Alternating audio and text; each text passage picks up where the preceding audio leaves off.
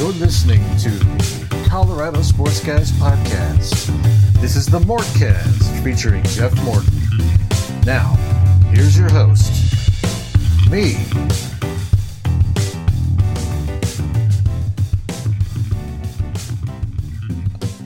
What is up, everybody? Welcome to the latest Mortcast, part of the CSG Network. I am your host, Jeff Morton. As always, thank you for joining me. Today is a victorious podcast. The Nuggets managed to beat the Minnesota Timberwolves by using a 15-0 run to finish the game to win 95-91, to close out the year 54-28, tying for the second best record in franchise in NBA franchise history for the Nuggets. Tied with the 2009 Nuggets and the 1988 Nuggets. The Nuggets kind of went through, and if anyone's been following the Nuggets on Twitter, or not the Nuggets, but just Nuggets news in general, you'll notice that there has been this. I can't really call it a conspiracy theory, more of a pervasive thought.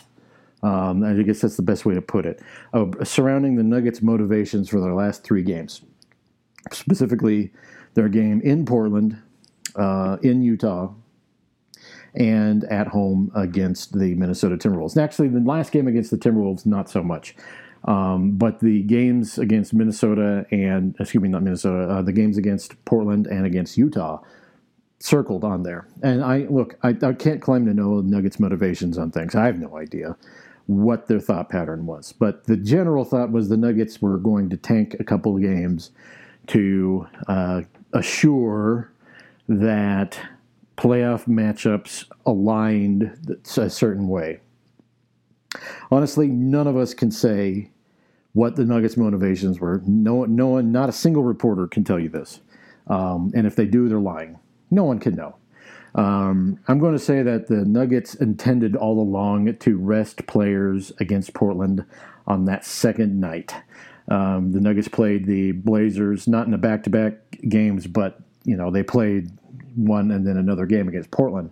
And the second game in Portland, once the Nuggets clinched the division and assured themselves of no lower spot than three, they basically, that was kind of, and if you listen to a Michael Malone quote from before they played San Antonio, someone asked him about resting players, and he said, "We haven't even thought about that.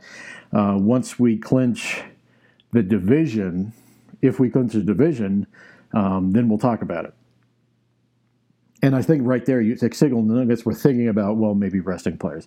And honestly, if you're going to ask me about this, honestly, I think the Nuggets' intent against Portland that night was to just rest Nikola Jokic, Jamal Murray, and Paul Millsap. I believe that seriously was their intent, not to, quote-unquote, tank games, okay? The teams are very sensitive about that implication, okay? It's been a narrative for years. And teams in the NBA really do avoid any sort of implication that they are somehow monkeying with the results or anything like that. And we got to keep in mind here, folks, that the Nuggets didn't rest anyone at all year. If healthy players if players were healthy, they played. Simply put, Nikola Jokic, other than his suspension, played every game. It was, the Nuggets had a reason to rest those players, and really, if you think about it, they had every reason to rest some more. Now, the caveat to this was the Nuggets were in the midst of a number 2 seed chase, and I think that people, when they look at this, think, well, why would you do that when you're chasing the 2 seed? You need that 2 seed, blah, blah, blah. I don't think the Nuggets necessarily cared about, quote-unquote, seeding. However, big caveat here. If Houston somehow fell to the 4 spot in the conference and had to go through the 5 seed, whoever that would have either been Oklahoma City or Utah, and then had to go through the Golden State Warriors in the second round, that obviously is to your benefit. And I think that we would all be foolish if we didn't acknowledge the fact that that was something that was out there and people knew about. And, of course, someone would want the Rockets, who the Nuggets have had such difficulty with, going, not having to play them, and going through the by far the most difficult part of the bracket, then you would feel better about yourself. Obviously, I think any team would. I mean, don't let teams lie to you. They look at those matchups. And playoffs, as George Karl would tell you, are all about matchups. And the Nuggets knew, and I'm sure they know, that they had some better matchups if certain things fell a different way. The Nuggets couldn't really manipulate that. The only game they had real control over as far as what they themselves could do was the Portland game, the second one. And I think legitimately that was just a rest game. Now, the team that, I mean, there was a bunch of Rockets fans who were pissed off, but the team that got finessed, as the kids would say, all right, the team that really got finessed was the Utah Jazz. That the team whose fan base how the best described to the Utah Jazz fan base.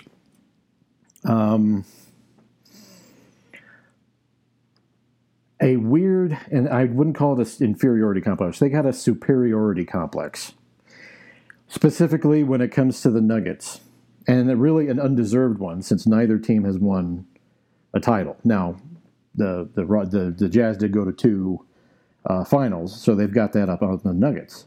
But since neither team has won a title in their time in the NBA, neither team can crow about anything. And the Jazz fans have always had a superiority complex, I call it, about the Nuggets. In winning that game and really going all out to win that game against the Nuggets. And you could tell the Nuggets were going half speed. That was one of the least engaged performances I've ever seen from Nikola Jokic. In winning that game and going all out like that, they assured themselves a 5 seed, which, in hindsight, the Jazz would have benefited from sliding to 6. And not being anywhere close to the Houston Rockets, who they have messed up poorly with. And the team that, I mean, honestly, if you follow the SLC Dunk account, they're all in their feels. Another thing, as the kids would say, about what happened and what transpired.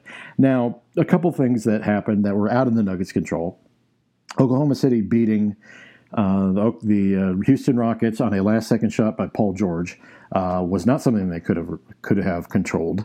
And Mo Harkless exceeding himself and hitting a game-winning shot against the Lakers for the Blazers, Nuggets could not have planned that. There was a lot of parts of this whole quote-unquote master plan that the Nuggets had zero control over, none.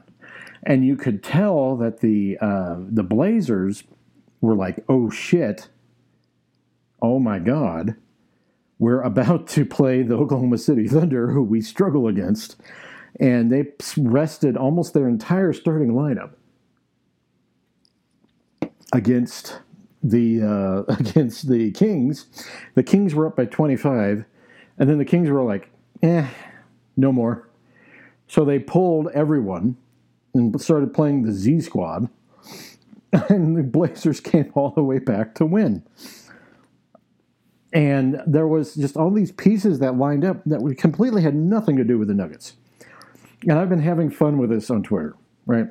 I've been having a lot of fun with this because really it's more aimed at the Jazz. I could care less about Rockets fans, but this is more aimed at the Jazz fans who are probably legitimately angry for feeling like the Nuggets did a number on them, which is really not what happened. What happened was the Jazz went all out to win a game that they probably should have lost. And in hindsight, but no team is going to tell you that they're going to lose. But now they have got the worst matchup for them, largely because of a set of circumstances that were beyond the Nuggets' control. It is fun to say that this was part of the Nuggets' zany, devious scheme. The only thing they could have controlled, and they did control, was that game where they rested three players and Isaiah Thomas inexplicably played the entire fourth quarter of a game that the Nuggets were actually on the verge of winning. But that point aside, the Nuggets, didn't control anything. They didn't control any of that. They had no ability to control Paul George and Mo Harkless deciding to win some games.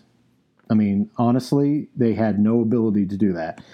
And I think that people now look at this saying, like, this was just likely a massive stroke of luck that was started by the Nuggets resting three players against the Portland Trailblazers. And the Utah Jazz trying to prove a point about that they are better than the Nuggets and falling into a trap of their own doing and getting the worst draw possible. I mean, that's really what you could talk about. And if the Nuggets, quote-unquote, planned that, hey. But I honestly, that's kind of inconceivable to me that the Nuggets would have that sort of power. I mean, come on. So I've got a couple other things I want to talk about before I take off here. The Nuggets. Let me see here. I'm looking it up. I had a rundown of what I was going to talk about here, and like an old man, I forget these things. Okay. First and foremost, we're going into the playoffs, and before I get to the matchup between the Nuggets and the San Antonio Spurs, I'm going to tell you that KSE, Cronky Sports Entertainment, as they are known now, get some people some damn T-shirts. Right? This was a problem all through the Melo era. The Nuggets, I believe they tried it once. Was it 2006? Yes, I think it was against the Clippers that they did it one time, and it was for some reason deemed to be a dud, right? So the Nuggets ended up abandoning it and just handing out pom poms, and the Nuggets are the lone holdout in the NBA in giving people T-shirts. I don't know why, but it's one of those things that KSE has done. Granted, the Nuggets had not been in the playoffs since 2013, so their mindset may have evolved since then. All I'm saying is get some people some damn T-shirts and make that place come alive. Pepsi Center is can be a good place to really play games and can be an exciting atmosphere, but the vibe is kind of not helped by the fact that they always hand out pom poms, and that's kind of cheesy. Honestly, the pom pom thing is played out. They need to get some T-shirts like everyone else, up that vibe, get with where the kids are right now, and just hand out some freaking T-shirts. People will love it, and they get to take them home, and they'll wear them with pride. All right, get people some T-shirts, light Pepsi Center up. Don't do a whiteout, that's dumb, but just do a gray T-shirt for the playoffs and this team. I mean, watch how the fans come alive. That's my advice to you, KSE. Please do it right. If you've had 6 years to wind up on this, let's do it. The last little subject here is the Spurs versus the Nuggets. In fact, before I get into that, I was asked a question on Twitter, or given a trivia question, about... This was from Mario Janatpur. Mario Janatpur. I'm sorry, I'm slaughtering your name. I apologize. He says... Hey, Jeff, maybe put this on your Mortcast. 6 years for the Nuggets since last playoffs. Long time. Can you name the five Nuggets starters from Game 1 in the playoffs in 2013 versus Golden State? No Googling.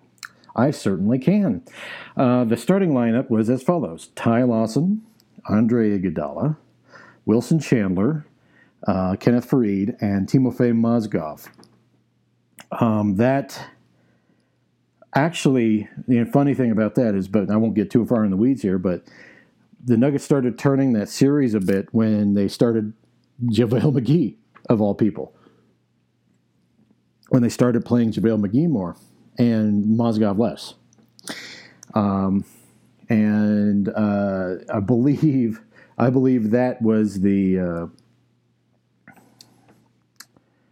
motivation. And they had three 7-footers. The only time in Nuggets history I've ever remembered them having 3 7-footers. So anyway, that is my recollection. Although it could have been Kosta Koufos who was starting, but I think it was Mozgov who started. Anyway, now on to this Nuggets Spurs. First, a little history. The Nuggets are 1-5 against the Spurs in their history. And in 1983, they beat the Spurs, and then they lost twice. I believe once in 84 and once in 1990. And then they lost famously in 1995 to the David Robinson-led San Antonio Spurs, David Robinson and Vinny Del Negro, and Sean Elliott. The Nuggets fans at McNichols were getting sick of some what they perceived as bad calls, and at the end of the game, they started throwing shit on the court after what they perceived was a bad call was a foul that they had called on. I think it was Brian Williams. People started throwing stuff on the court, and it got ugly. And then, the Nuggets played the Spurs twice during two of their title runs in 2005 and 2007. The Nuggets were very much overmatched in those games, only able to win one each time. And 2007 was the last time they played the Spurs in the playoffs. I was always relatively pissed off when they would play the Spurs because they wouldn't get any calls. And there was one series, and Scott Hastings points this out. There was one series where Tim Duncan was called for one foul for an entire 5-game series. It was called for one foul. I have never seen that before or since. And I think that has to be a record. I don't know if they keep those kinds of records, but it has to be a record. Anyway, the Nuggets are coming into this one for the first time since the 80s as the higher seed. The Nuggets were always coming in at the 8 seed, a team that wasn't supposed to win. This is different. The Nuggets are the higher seed, and quite frankly, they are the better team. The Nuggets have proved that this year. They've lost twice in San Antonio, but the Nuggets, by and large, in years past, they would always drop the odd home game to the Spurs in the regular season. And this year has been a little different. They've been actually, especially in the last game, that wasn't even close. And the Nuggets have been able to kind of set a road to how they can beat them. The Nuggets have home court advantage, and it's very important for the Nuggets to win those first two games. The first game starts 8:30 on Saturday night, and it's the NBA's infinite wisdom. They think, well, you're mountain time. You must be the West Coast. Anyway, I'm going to push that aside a little bit. Anyway, the Nuggets are coming into this as favorites, and they should be. And I don't want people to be overconfident about this. This is a Greg Popovich coach team. They're going to be extremely disciplined, and sometimes the Nuggets are not. In fact, you saw that last night's game against the Minnesota Timberwolves. They go through periods where they're lax. But talent-wise, the Nuggets are better. And this should be a series the Nuggets take advantage of, and it won't be easy, but they should win. And I'm going to, go out on a limb and say they will. But I'm thinking it'll go 6. This will be a 6-game series, and the Nuggets will prevail in 6 and move on to the second round. Hopefully the Nuggets, can exercise some demons this series. Look, The Nuggets were out of the playoffs last year. They had no business being the number 2 seed this year. They really did not. But they have exceeded expectations to a massive extent. And the game has changed a little. If the Nuggets